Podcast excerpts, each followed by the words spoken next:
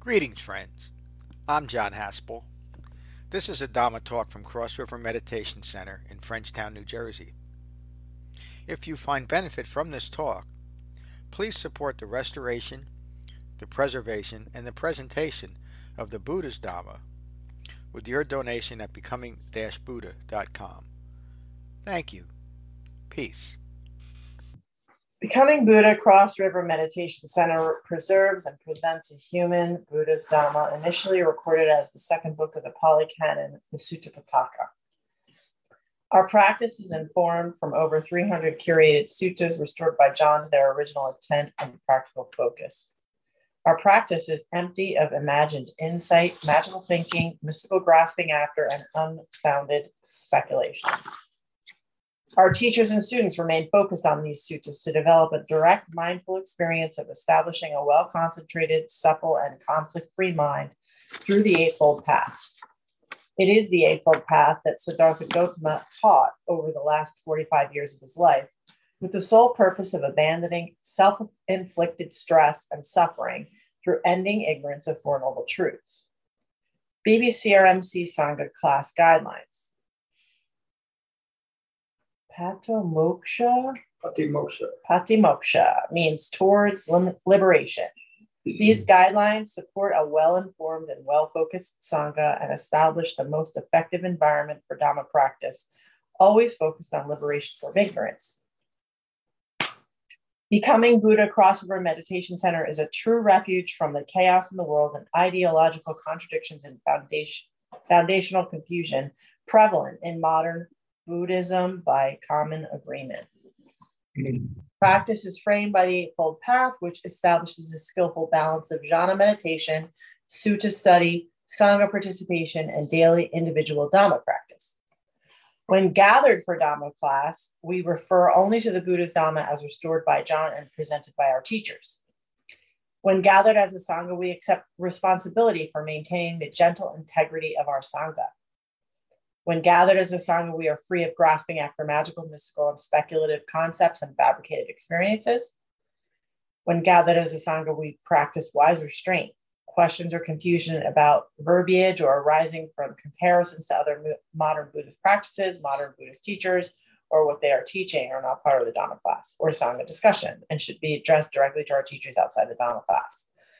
Individual class sutras are linked in our newsletter for home study prior to class. Thank you, Sam. Oh, it's been a while since we did that.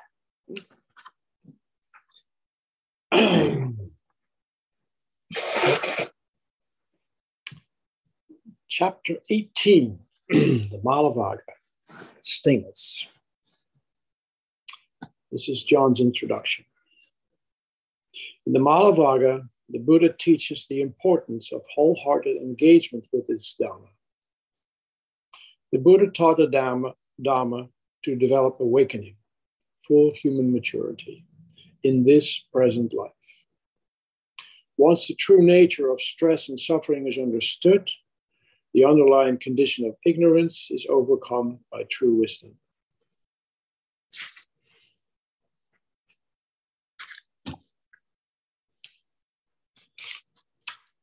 So, this chapter is a collection of sayings about the stains on our practice, the, the imperfections, those behaviors and mind states that lie at the root of those that make our practice less than skillful. Those that are not helpful they're leftovers from the time when we were still ignorant, in the sense of not having been exposed to Siddhartha's teachings.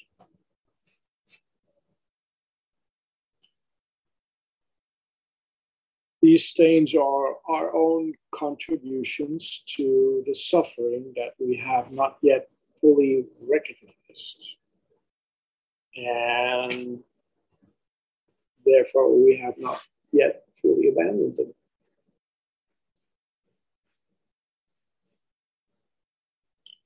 Siddhartha's practice for awakening is about mindfulness, to recognize these stains so we can gently abandon them.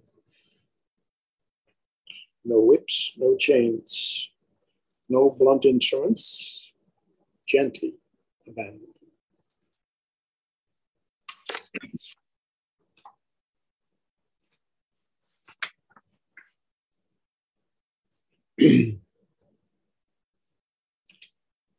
Age like a withered leaf, death awaits.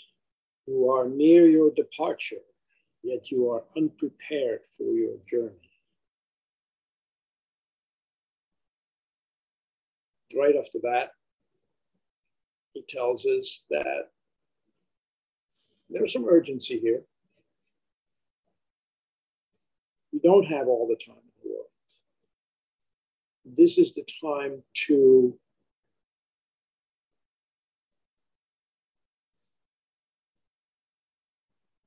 focus on your practice and make sure you're getting it right.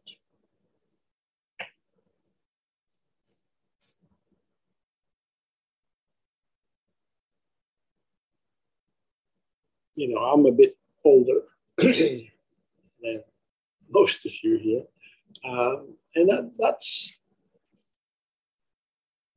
yeah, it's, it's getting to be a, a real push. That you don't have all the time in the world. And um, I'm taking this seriously. It used to be a real intellectual pursuit. Uh,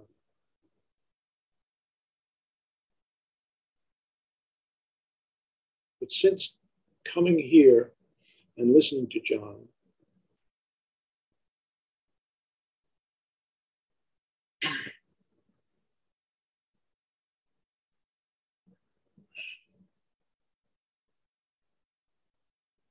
it's clear that I'm trying to save my life here. So, yes, uh, this should be done with effort and, and right intent and gentle. The Buddha's words. Be an island unto yourself, so says the wise sage. Engage in right effort and become wise. Be rid of all impurities and become stainless. Enter the abode of the awakened.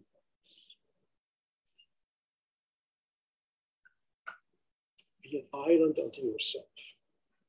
I was, I was reading the the last of the suttas in, in the um,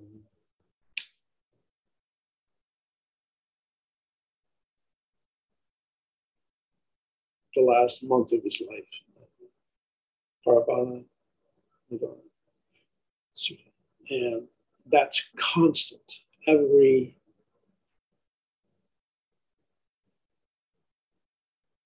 every little teaching that he gives there starts with this be an island unto yourself. There's no salvation here. Nobody's going to come from the outside to save you. You are the actor here. You're the one that's going to have to put the effort in here. Engage in the right effort and become wise.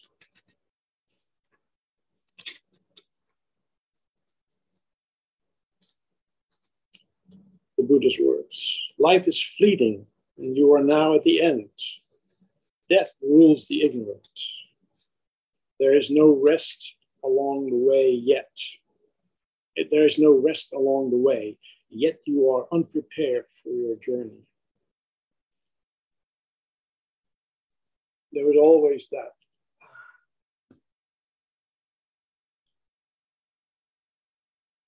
urge to finish something else in your life. Let me just, you know, get this squared away, and then I can and then I can start practicing. Uh, there's always going to be something else that needs to be squared away. And this is the time. While you are still a mess, you know, start cleaning up the mess. You can't wait until the mess is done because it doesn't work that way.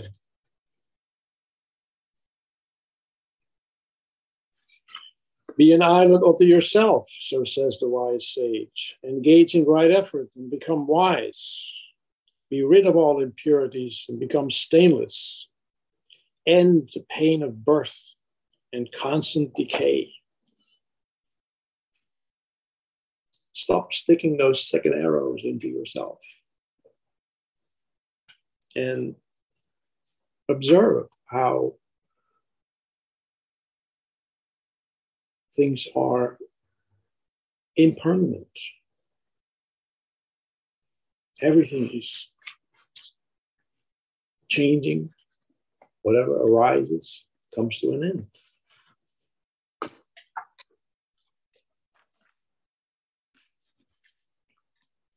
Moment by moment, one by one, a little at a time, the disciple removes impurities as the skilled smith remove the dross from silver. So these are not great, brilliant flashes of insight. These are just observing yourself, being mindful about your behavior, about your mind state. So you can you can find those things that are not in accordance with the Eightfold Path. Be mindful. Recognize that hmm, this didn't quite go the way it should have gone, or this is not helpful. This is not helpful for myself. This is not helpful for those around me. And then abandon it. Just stop.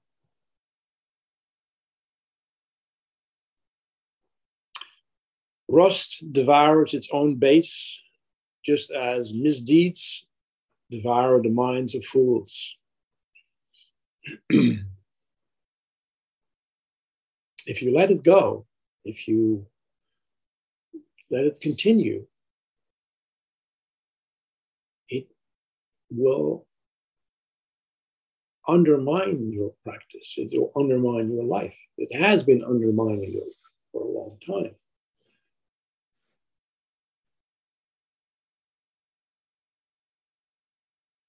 And what you thought was solid, this, this is this, this permanence life. If you don't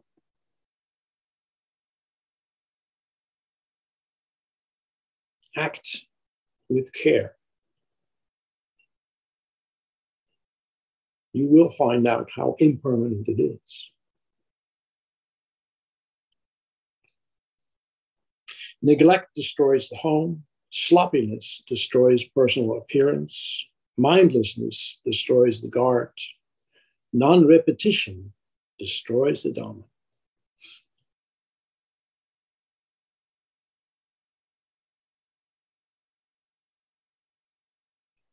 So, what we do here, coming together, reading the suttas,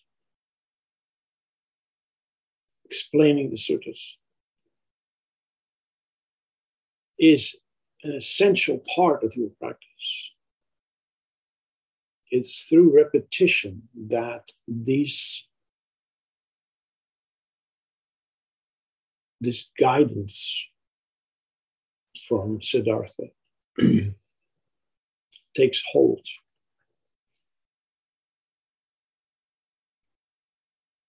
I've seen it many times. You know, I've read, I've reread sutras, I've re and re and reread sutras, and every time some other nugget, some other little little thing pops up, and you think, ah, that's what he's dealing with. That's what I'm dealing with here now. Um, the, yeah, the repetition is, in the beginning, it, it, it looks boring, but it's essential. You can't, you can't do without that. Um, so it's as much as you can attend the Sangha, as much as you can spend time a couple of times a week, a little bit at a time every night, just open open one of the books. There's always something there. And sometimes uh, a certain subject will, will, will intrigue you, and you can dive in there and read it again and again and listen to past uh, classes. Um, because we all have our, as teachers, we all have our, our way of approaching certain subjects.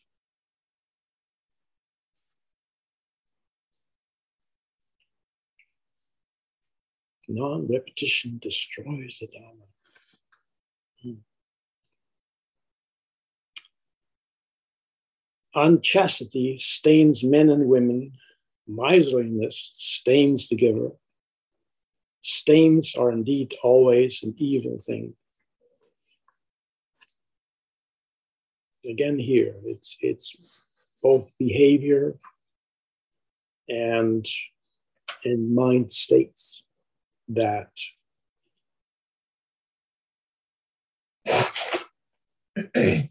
will will stain, will, will um, make your practice less than effective.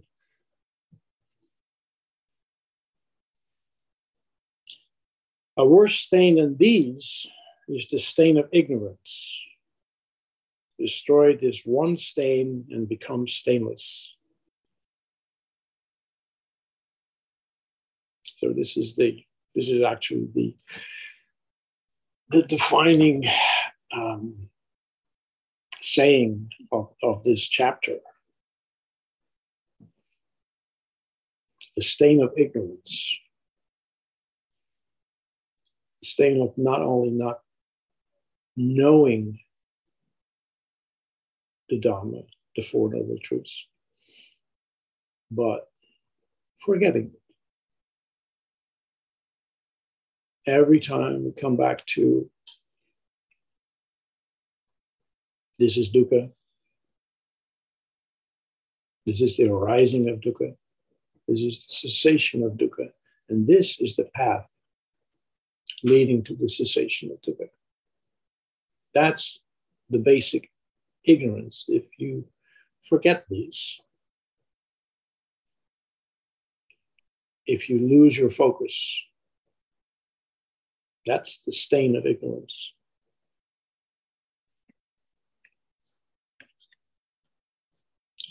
Easy it is for fools, impudent as crows, backbiting, unrestrained, arrogant, and corrupt. Difficult it is for the truly humble, the truly humble one who seeks the stainless to be free of entanglements, unassuming, pure, and wise. Yeah, to let your uh, less than skillful efforts, just let them go. That's all right. That's that's the easy that's the easy way out. Um, to truly practice requires effort, concentration, mindfulness. Yeah, there's difficulty in that, but there's a payback. Seek the stains. Seek out those, those stains, those less than skillful things in your practice and abandon them. Fools take lives, utter lies, steal, take one another's spouse, and are addicted to drink and drugs. They dig themselves up by the root here and now.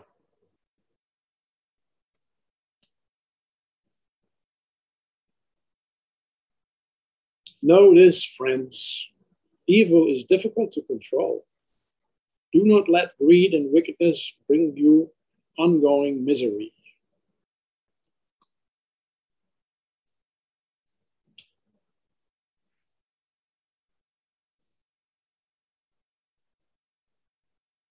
here you see like the, all these sayings come out of his teachings.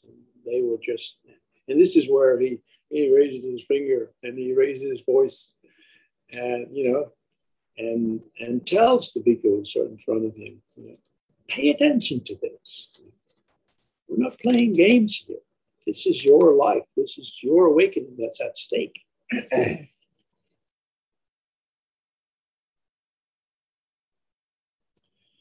People respond to worldly events based on their mindfulness. Those upset by others' fortune cannot develop concentration.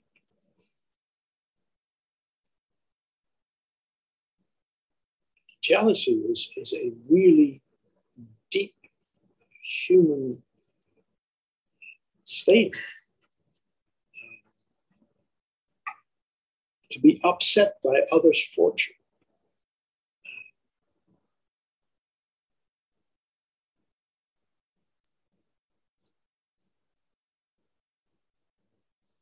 it's really destructive.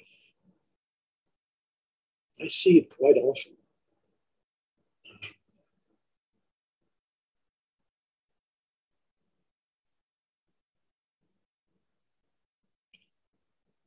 Because it's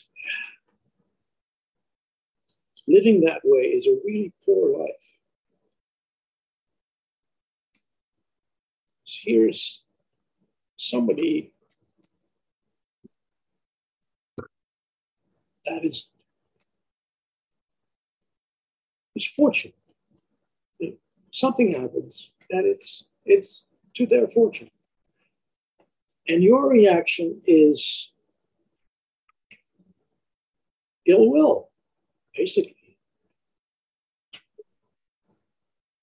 And it's it's a form of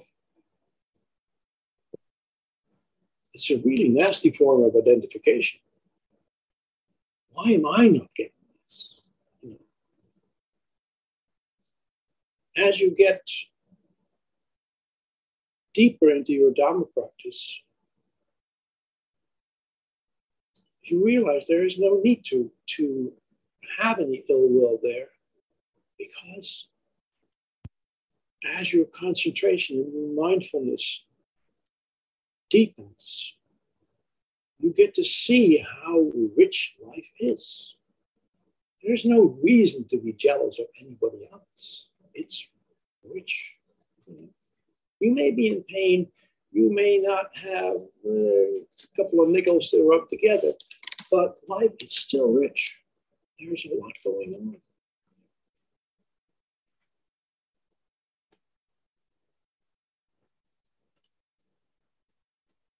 And this is a it speaks to a basic discontent about life. I'm not getting enough. I should be getting everything. This is mine. The Buddha's words. Those whose discontent has been destroyed completely will develop concentration.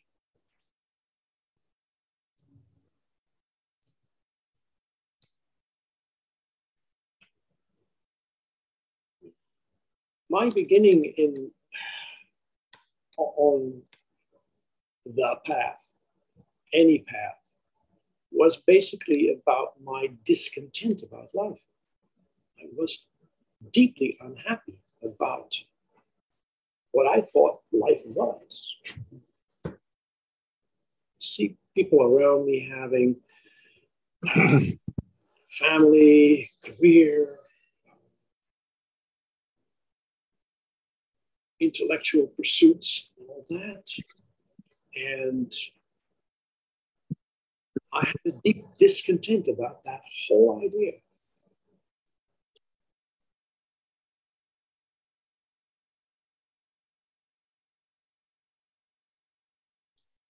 And this practice is all about recognizing this discontent.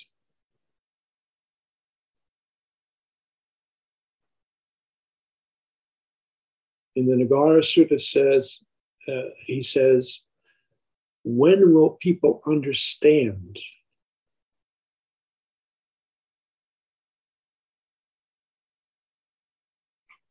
the stress of suffering? And he's talking about discontent here.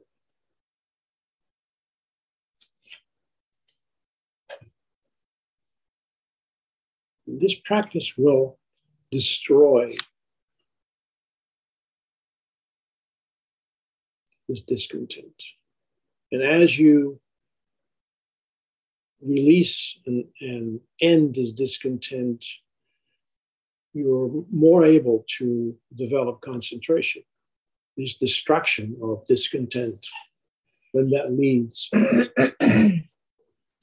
your concentration can finally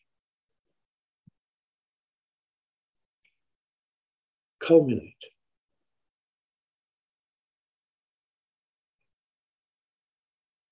And as your concentration arises, you'll see your discontent so these are two sides of a circle. Nothing burns hotter than lust. Nothing grips harder than hatred. Nothing entangles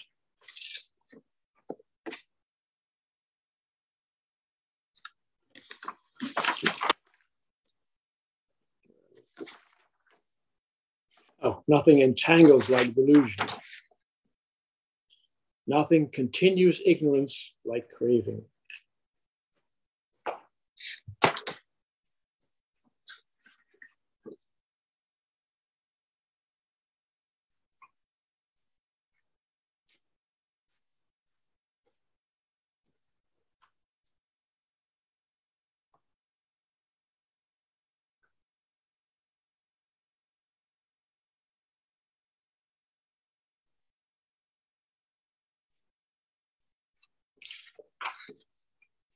So these are the basic basic things. Lust, aversion, and delusion.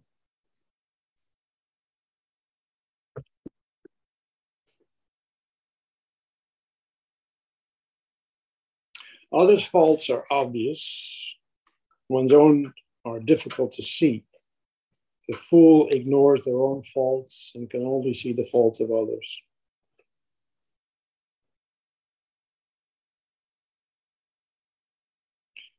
Always seeking others' faults, the fool's defilements grow. They are far from cessation.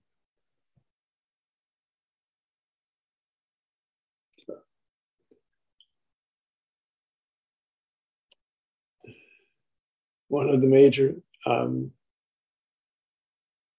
things that sidetrack you from finding your own stains in this case is being distracted by others. oh, why did I do it this way? How can you do that that way? And meanwhile, you're you're disregarding what's going on in you which is the one thing that you need to be focused on. There is no um,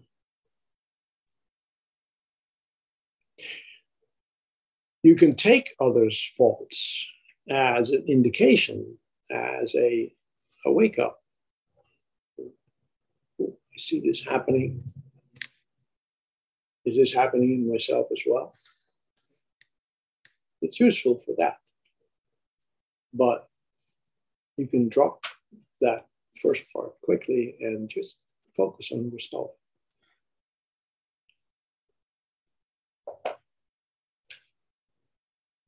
There is no hidden path or other understanding. Fools delight in the things of the world. Disciples are free of worldly entanglement. Hmm. Here's another thing that will sidetrack looking for looking for the secrets. Because the world is full of people that are peddling secrets.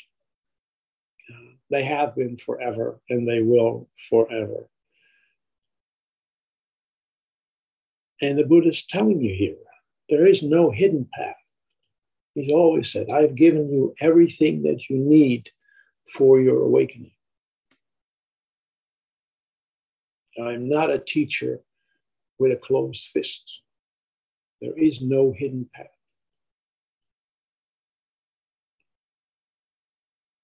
But these secrets are the things of the world. And going after them is a worldly entanglement. Disciples are free of worldly entanglements. Again, there is no hidden path or other understanding. All fabrications are impermanent. Awakened minds are stable.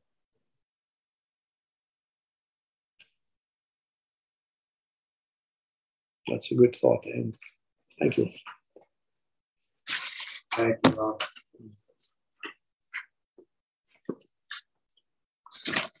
All right. Let's see what's going out on in, in the world.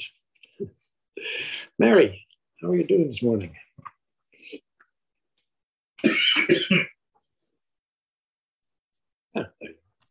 Sorry. Uh, doing well.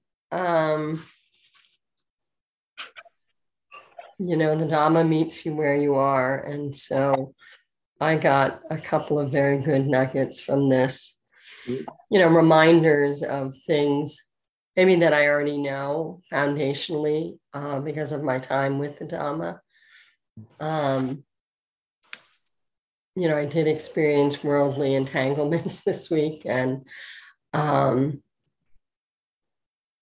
I know I have to strengthen my practice. And I was able to come back to the practice, but um, you know, some things run deep, and and um, so you know, we often say we're unlearning um, all our conditioned mind, right? But we're learning and replacing it with the beautiful things from the Dhamma. So, um, very grateful to be here. Um, appreciate your teaching, Ram.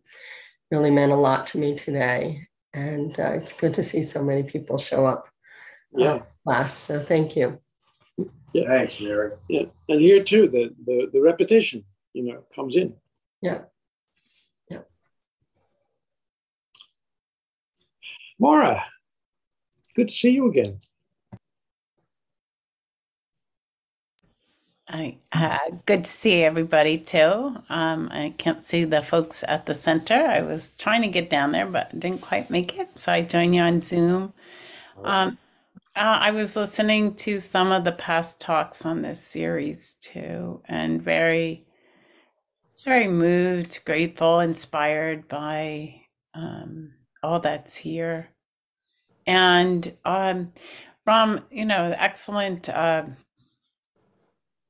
really uh, beautifully paced presentation.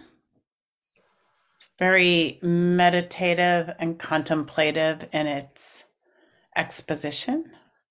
And I I would say for myself also very effective in terms of allowing a lot of contemplation just during the listening. Uh, you know, four foundations of mindfulness, even just like what's arising, what's what's here, abandoning, cultivating. So yeah, that's a, a like this is a big teaching, and I have nothing wise to say on it other than um, it's so spot on. And as you pointed out numerous times, and I'm sure everybody else will say, it is not an easy path. It is, um, a, a, you know, it requires diligence just constantly. And I can just say, like, I see, like, it's just truth all over it, you know, an unrestrained mind. And these things follow, like in a, just like a shadow follows the cart. They just do. And, um, and there's a lot of, uh, I, I think, you know, we just have to be gentle, kind, and diligent. And it's all right here. And I love that ending. There is no hidden path. It's all right here. Um, so yeah, I have nothing wise to say except for the fact that I feel very human and I feel very grateful to have a very clear Dhamma in front of me. And uh, I woke up this morning with just a lot of, uh, you know, kind of strong feeling about, you know, the three refuges. And um, they are the only, right? They are the only. So thanks for being here. Thank you. Thank you, Wise Maura. I'm not wise. but I aspire to be in the company, and I am in the company of aspirants. Thank you. Thank you for joining. Brian. Morning, Ram. Thank you for the teaching. Um, the the thing that jumps out at me is the the island reference, right? And that that is a, a consistent theme throughout the Buddhist teaching, and, and especially in the Dhammapada. And that that island and that solitude is cultivated through our development of what's skillful and the abandonment of what is unskillful and abandoning those things that create harm for ourselves or others. And that that island then is attainable once we we work through those those factors right? And it's it's it, it also is a a lens on the greater and the lesser pleasures and abandoning those lesser pleasures towards the the solitude and the greater pleasures. So thank you can i ask you a big favor sure you can ask could you maybe find a different picture to put on your uh, on your web um, when you're when you're not in uh, in video? Mm-hmm. It's kind of scary.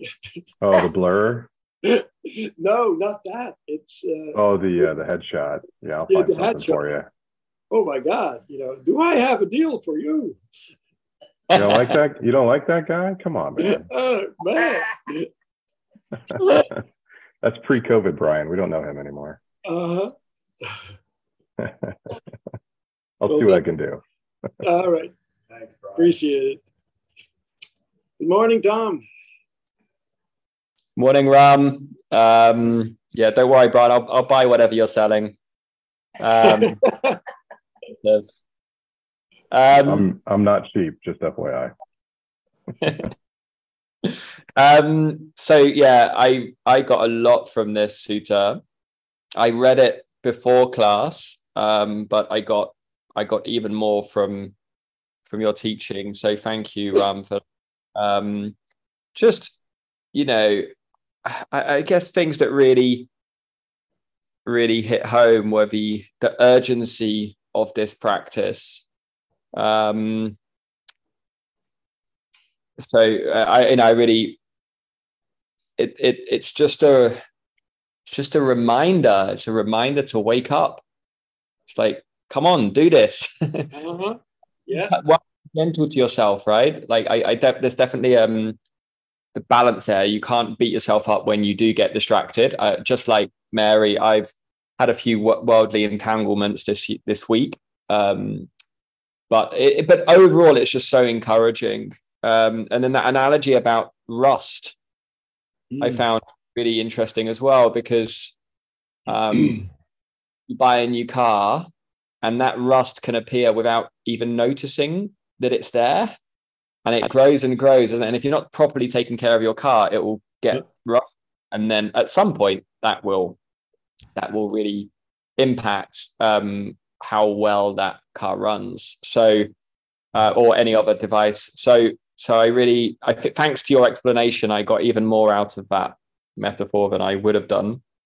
Um, I just had a qu- very quick question. Um, so something that's it's quite a basic question, really, but but it's something that's not entirely clear to me. How was the Dhammapada put together? Do you know? Like, was it because the other the other sort of it's different in different in style to the other suttas that we right? Where it's clearly it's quite repetitive and it's clearly right. a transcription of a a discourse or a talk. This here is so poetic and just so I mean every line absolutely brilliant. I'm just yeah.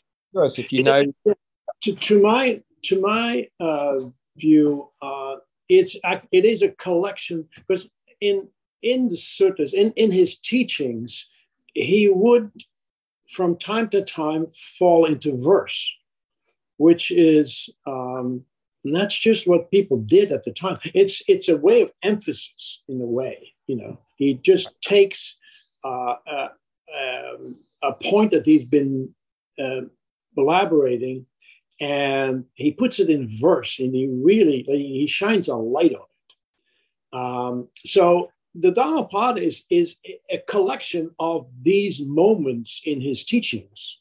And they're they're they're grouped in, in chapters or by by subject.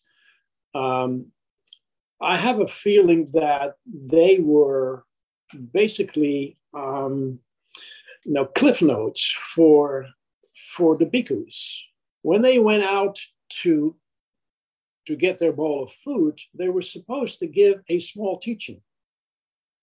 And these things could serve as a small teaching. Somebody hands you a bowl of rice, you give them a small saying, something that then the giver can um, contemplate, you know, or maybe even there was a question you know when when when the the food was given.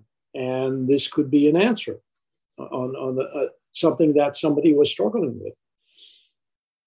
Um, it's you know every bhikkhu or maybe there was just it, maybe it came out of a certain strain of uh, um, certain regional strain, certain teacher maybe put this together. Um, but it it feels early, it feels definitely part of the of the Sutta. Um, so and you can yeah, this is what we can use this for ourselves, you know. Little little things to stick on the fridge. Can I put my two cents in? Yeah, uh, John wants to add to this. So most of the um, renditions or versions of the Dhammapada, Dhammapada that's out there um, are in in verse, but they're written as typically one long poem. And I think the reason why they did that um, was to Hinduize the Buddha's teaching and relate to, I can't think of the, the great epic Hindu poem. The Mahabharata? Yeah. To, it was meant to um, kind of as a uh, an answer to that.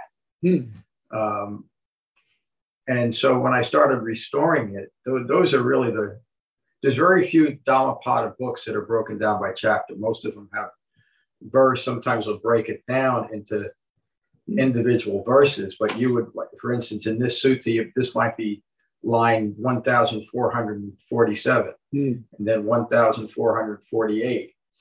And that's how it's referenced by line number. But as I was reading the Dhammapada and then looking at it in the context of dependent origination and Four Noble Truths, it became rather obvious that this is the, the proper presentation in chapter form, step by step, and if you look at it as we do it here, it's building up, isn't it? You know, mm-hmm. from the, the very beginning, it almost builds an intensity. Uh, I was going to say this later, but I'll say it now. These these last um, seven or eight chapters, nine chapters, you can hear the Buddha's um, strong emphasis on this is the way we do it, and if you don't do it this way, this is going to happen. And it, this is almost um, some of the cautions here are almost haunting, aren't they? Mm-hmm. You know, you better get to it, or you're going to waste your life.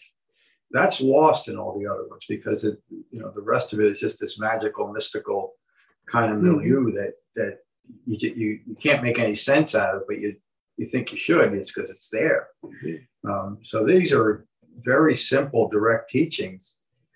Um,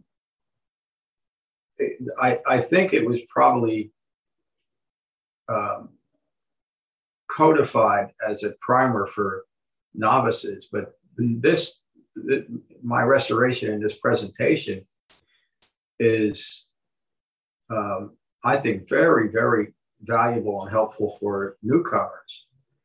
But as we see, there's so much in here that that it, it's for any practitioner, no matter where they are. That that path to the gentle path to awakening. And um, that I think you'll all see it in, in the next seven chapters uh, how that emphasis is even more important. And just to say that uh, Tom's going to be teaching next Saturday, Dharma teacher Tom. And Brian, I believe you're teaching uh, chapter 22. 21. 21. Yeah, and it's remarkable um, that the, all, all of the new teachers are now teaching because I was scheduled to have surgery right now. I, I probably wouldn't be teaching. So I didn't have the surgery. So I'm just here for the ride. And it's really wonderful to, to hear the different voices of our teachers uh, and, and how practically and skillfully they explain it. Um, you, this was just a, a remarkable presentation of this sutta. I might have more to say later, as I always do. Thank you. Thank you, Tom. Um, Kevin Senior. I guess I'm senior now. Yeah. A little closer to the departure. uh-huh. Oh yeah. Yeah. So, and really, that's what this is about. Really, it's uh, you know, he starts out with that. Um, and there's so many important lines in this that you could I could just repeat them all, or we could go over it again and again. But it's and it is non-repetition destroys the Dhamma. I think is one of the most important. Um, you have to have this repetition of our jhana meditation and repetition of the study of the Dhamma, or we'll get lost again. So, um, you know, and I just want to I don't want to belabor all that, but it just, uh, you know, I realize how fortunate I am and how fortunate we all are to have found the dharma ahead of this great departure that's coming. And um, we might be more prepared for it. And uh, it is very difficult. There is no hidden path. So if we stick to the path, really, uh, we can awaken. So thank you. Thank you. Kevin Jr. hey, Rob.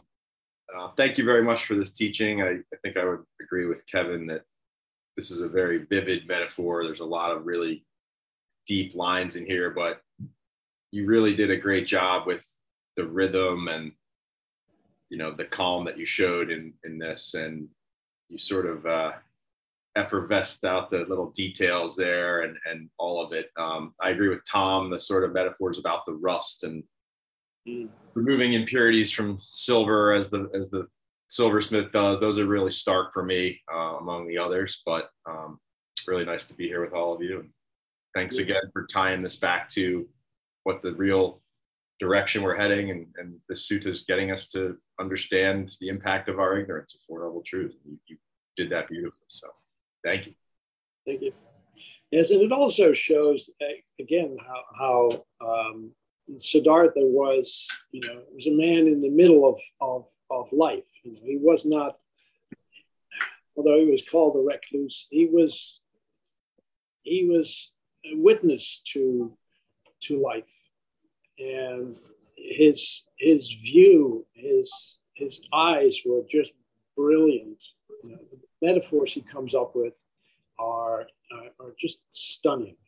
Right, right. He saw it all, all the detail and everything. Saw it all. You know, he walked into every village, every town, and to get his bowl of food and to teach.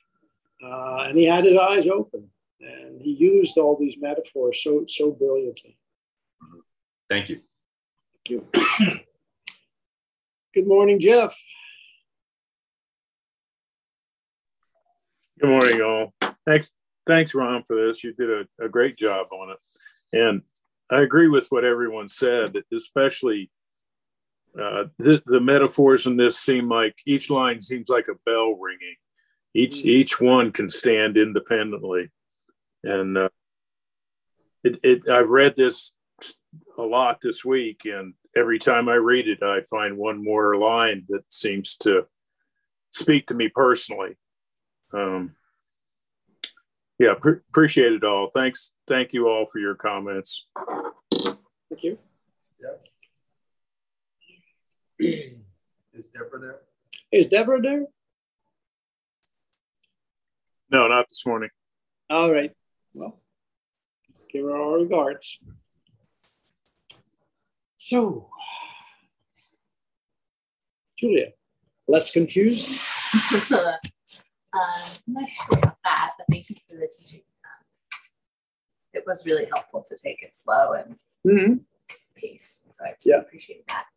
Um, I want to pick up on something that you shared, John. This is obvious, well, maybe not obviously, but my first with the Dhammapada, and having been here only for a few previous classes, not since session one, but this teaching really did feel to me somehow more cumulative. And I don't know if that's what's to come, is sort of like at the first 19 were building blocks, and now we're at the okay, big picture zooming out, so to speak. But um, that was just an impression that I got in my first time through the Dhammapada, and I thought that sharing it would be an interesting perspective for folks who um, have been through it more times than mm-hmm. so, I think you're seeing it clearly.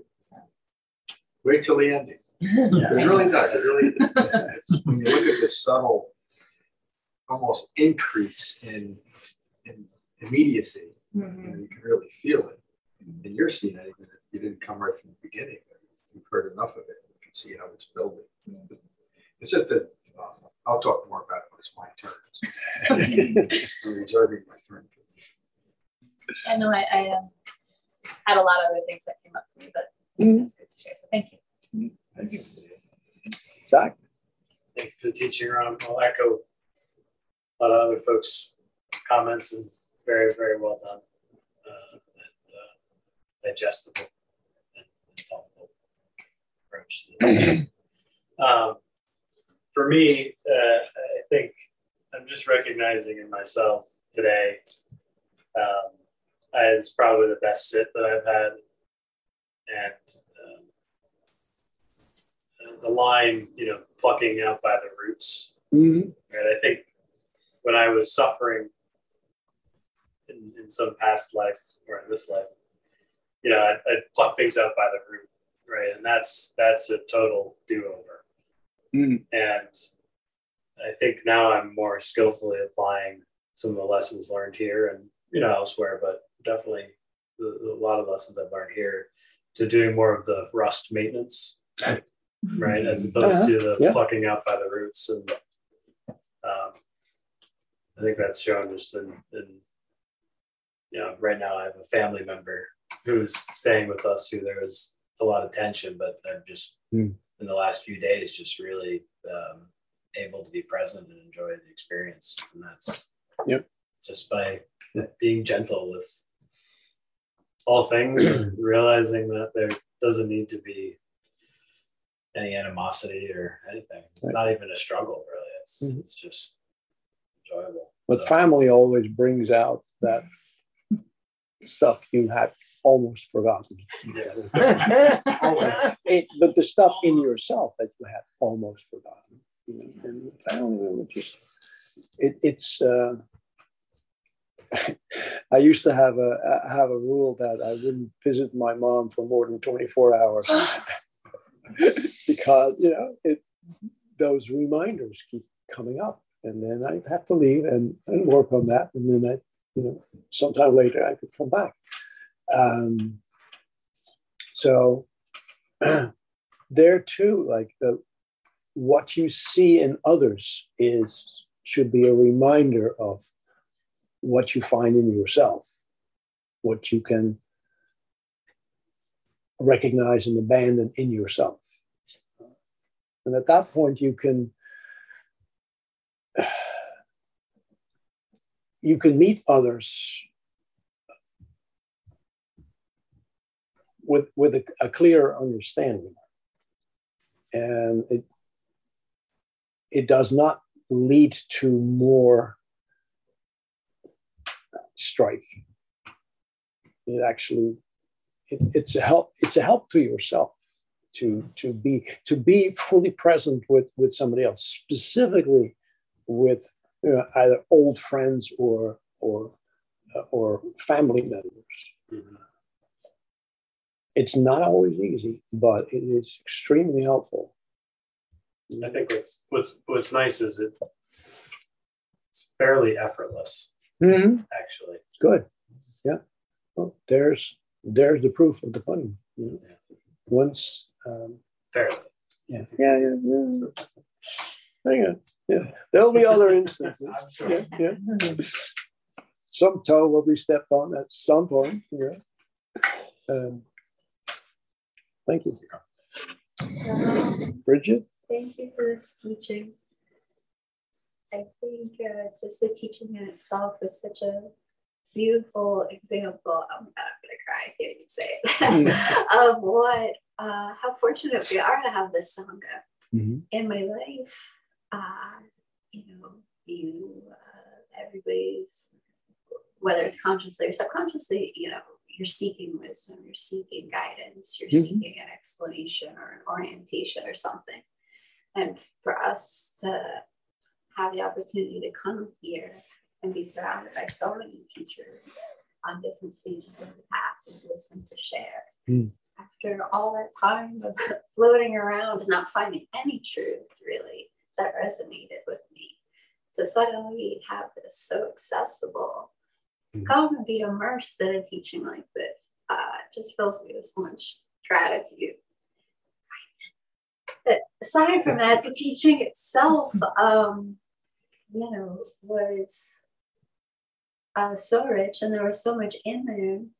And I think what I drew from it that uh, I'll kind of be chewing on, you know, over the next uh, couple of days and weeks is that it's a process, mm. you know, and uh, as you, so many of you teachers are always encouraging us, you know, to remember the gentleness of the Dharma. Mm. And it's so important. And I think that I'm coming to the realization that it's not just kindness that you're, as teachers, that you're showing us, that it's vital to remember to be gentle with yourself because it enables you to stop doing a lot of things. Mm-hmm. So when you see something coming up, instead of trying to take all these different positions to make that somehow be okay or mm-hmm. you're not a bad person because of that or you don't have to do something because of that that gentleness creates the space that allows you to just stop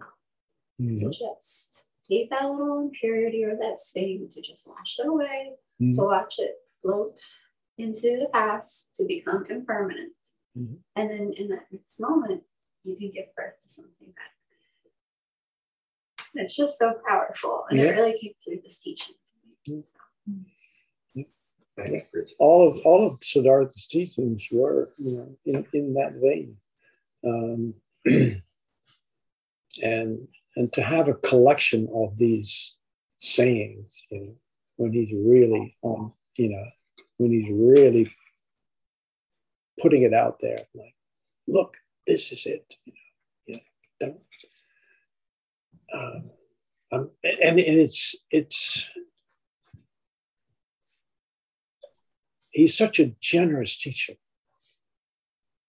You know, he gives, he gives it, and he gives it, and he gives it, and he gives it, and he, and again there the re- repetition. It's like this complete generosity. You know? He didn't have to do this. He could have sat on his ass under a tree, and that was it. You know, would have been wonderful. But no, he he kept going. You know. Yeah, in, in the uh, Sutta, uh, he says to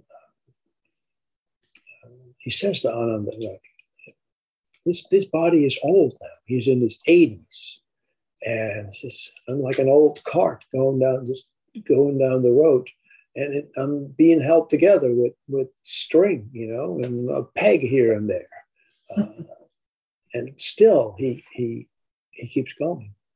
Uh, so, yeah, we're just I, I I'm just I, I feel fortunate to have to have found this in in this form, because I've seen it in other forms where um, you don't you don't hear that that generosity that that kindness,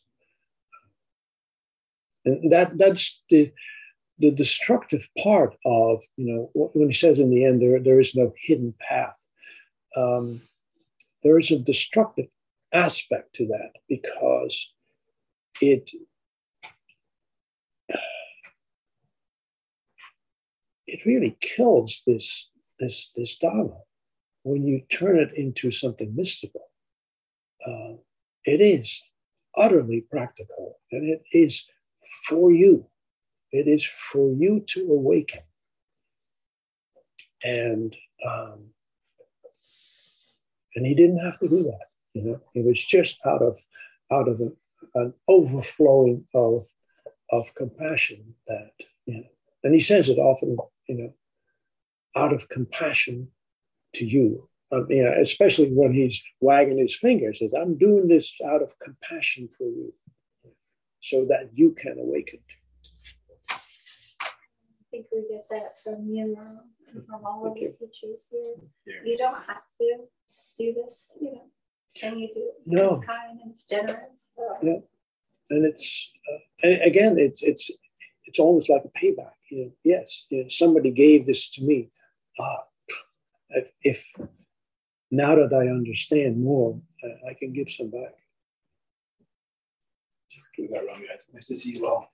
Good to see you, Alex. John.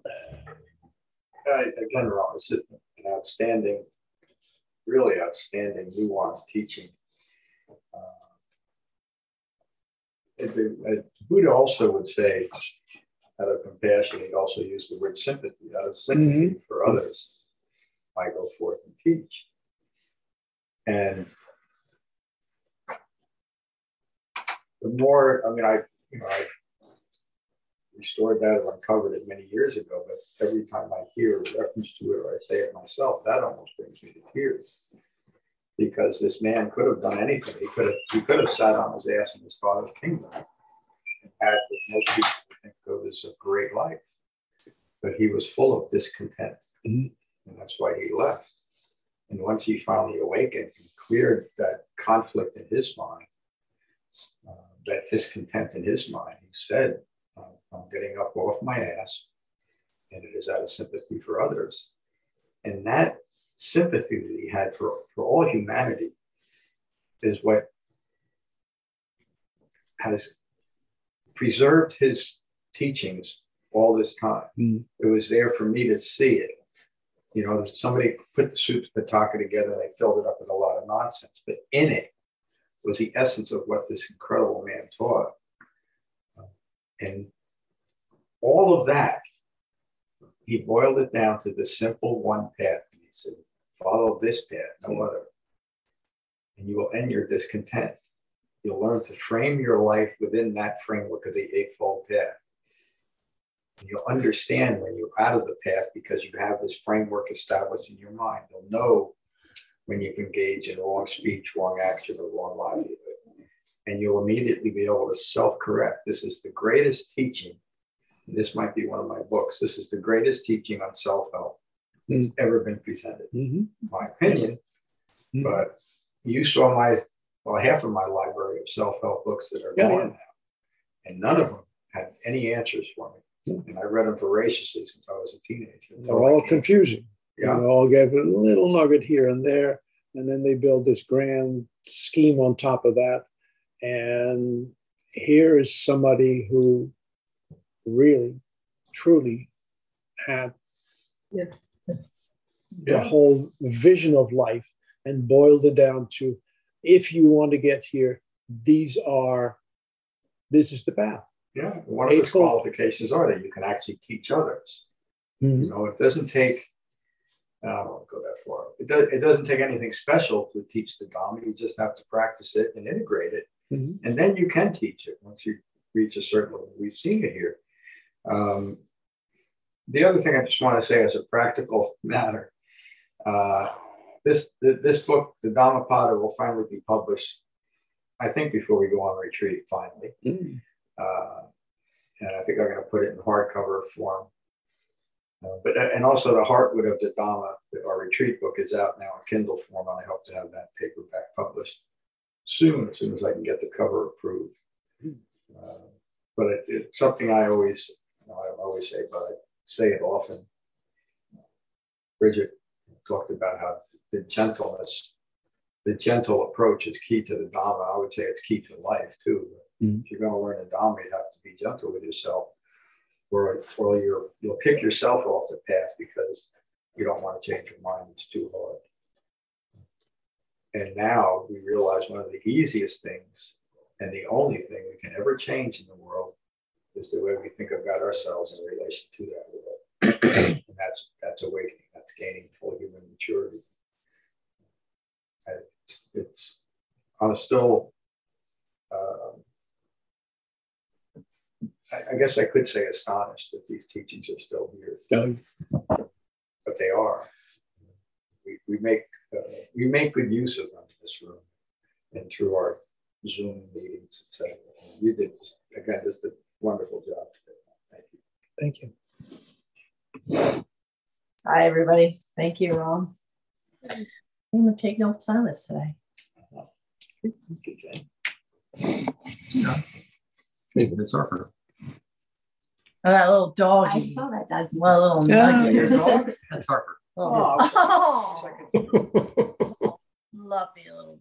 bring them to class one day. I'm good. Great class. Thank you, Ron. All right.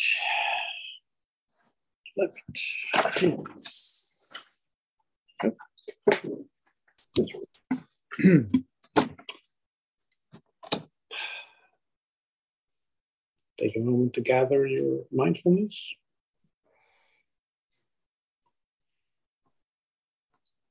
Karaniya Metta Sutta.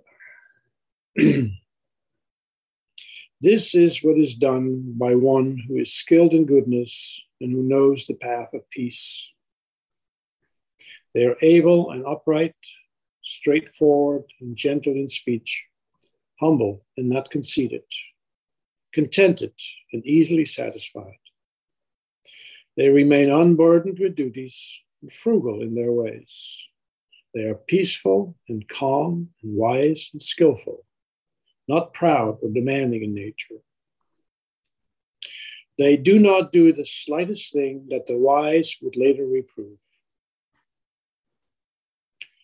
Always mindful that all beings be at ease, whatever living beings there may be, whether they are weak or strong, omitting none, the great or the mighty, medium, short, small, the seen and the unseen, those living near and far away, those to be born, those born and to be born. They are always mindful not to deceive another or despise any being in any state. They abandon anger and ill will with ease, never wishing harm upon another. Even as a mother protects with her life her child, her only child, so, with a boundless heart, the wise disciple cherishes all living beings. They radiate kindness over the entire world, spreading upwards to the skies and downwards to the depths outwards and unbounded, freed from hatred and ill will. Whether standing or walking, seated or lying down, free from drowsiness, they maintain refined mindfulness. This is said to be the sublime abiding. By not holding to fixed views, the pure hearted one, having clarity of vision, being freed from all sense desires, abandons all ignorance of Four Noble Truths.